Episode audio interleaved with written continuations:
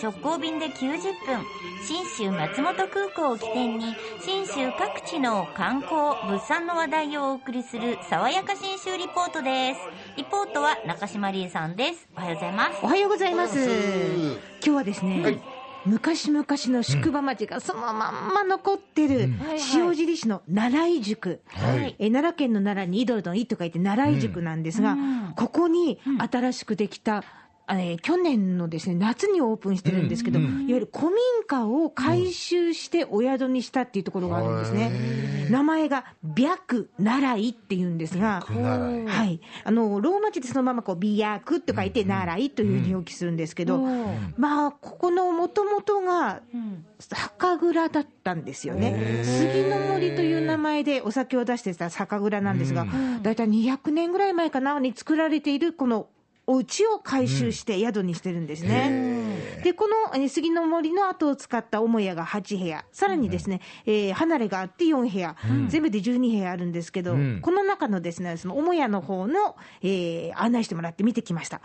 あのね、8つのうち7つ、独立した玄関から入るこうビラのような形式で作られてるんですよね。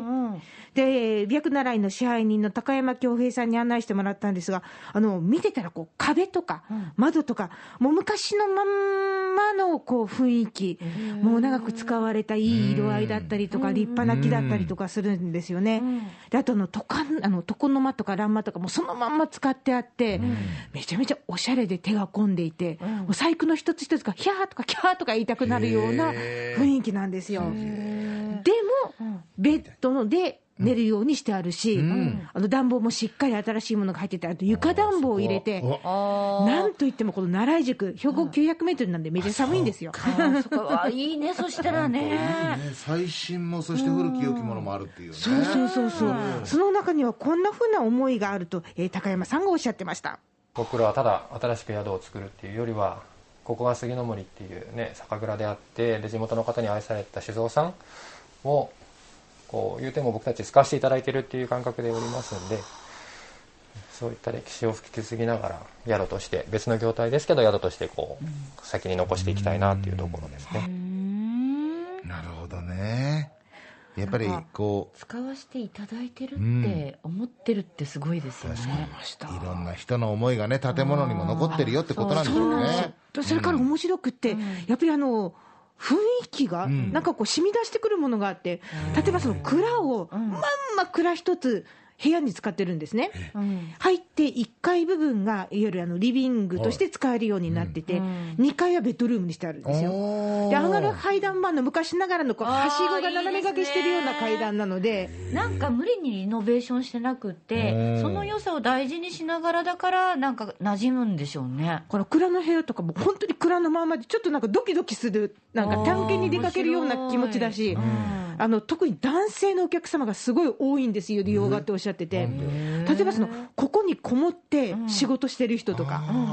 あととか完全に連絡を絶って、ここに逃げ込む人とか、別世界観があるんですって。はいそういうことか。でただ、その内側の壁も土壁がそのまま残してるところもあれば、足元はその漆細工の町なので、布を貼って漆を塗っていて、これはものすごい足触りが良かったりとかですね、あの扉にはその紙に漆を塗ってるというような標語を使ったりしてますし、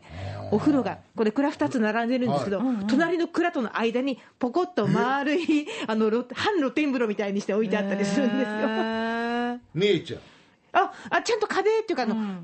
目隠しはしてあります。なるほどへめちゃめちゃ面白いところなんですよね。だからまあ、お部屋の調度品とかもいろいろこう、酒瓶、もともと酒蔵なんでこう、酒瓶のイメージのような持ち運びできるランプを持ってて、これ持ったまんま、その夜、月明かりとこの明かりで外を楽しむとうか。わいいですね。で、お茶一つとっても、その、基礎漆器のコーヒードリッパーで丁寧に入れてみましょうとか、あとあの、小ぶりの茶壺が置いてあったんですよね。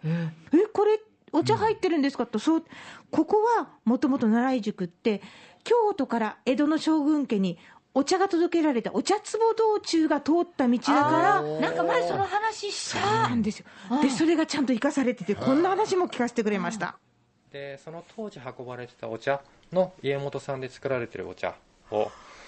一応入れさせていただいています、ただまあお抹茶ではないんですけど、もうちょっと簡易なティーパックなんですがそういったところのストーリーも割とこう全面にお伝えはしてないですけども、そういった細部まで一応こだわって。しかもちゃんと茶壺を茶壺で、しとくはっていう、茶壺で取りにくいっていう声もありますけど 茶壺にしてますはいこういう思いなんですっていうところだけ伝えていただいて、いやでもやっぱりなんかこうやってね旅館とか旅慣れをしてる方とかが行った時に細かいところまでそこまでこだわっていただけ本ると、当そうねやるなって思うしだからこそいけるって思えるから。聞かなきゃ分かんないストーリーそうそうですもんね。高山支配人が言ってたのが、単に習い塾に来て、外を歩いて、お土産を買って、さあ帰ろうっていうだけじゃ、わからないストーリーを伝えることに、やっぱ自分たちの役割があるっておっしゃってて、だからその白習いの白って、元は100なんですよね、100の物語を体験していただけるようにという気持ちプラス、泊まったお客さんと地域とのこんなことをしてほしいという思いが込められてました。地域の方々とのつながりがこう何十が何百になるっていうところ100が重なって何百になるっていうそういうつながりの場を生み出したいっていう思いで一応宿名は白っていうふうにさせていただいてますなんかこういうふうにコンセプトがしっかりしてるって大事ですね、うん私たちもそれをこう考えて目的で楽しめるし、そうそうそう。だから、こういう宿を楽しみに行く旅っていうのもなかなかいいんじゃないかというので、そういいですね。白習いぜひ狙っていただきたいと思います。そう、ね。早まりくりです。こういった習い受験の旅の玄関口も新州松本空港です。福岡空港から FDA 富士ドリームエアラインズの直行便が90分で結んでます。はーい。爽やか新州リポート中島理恵さんでした。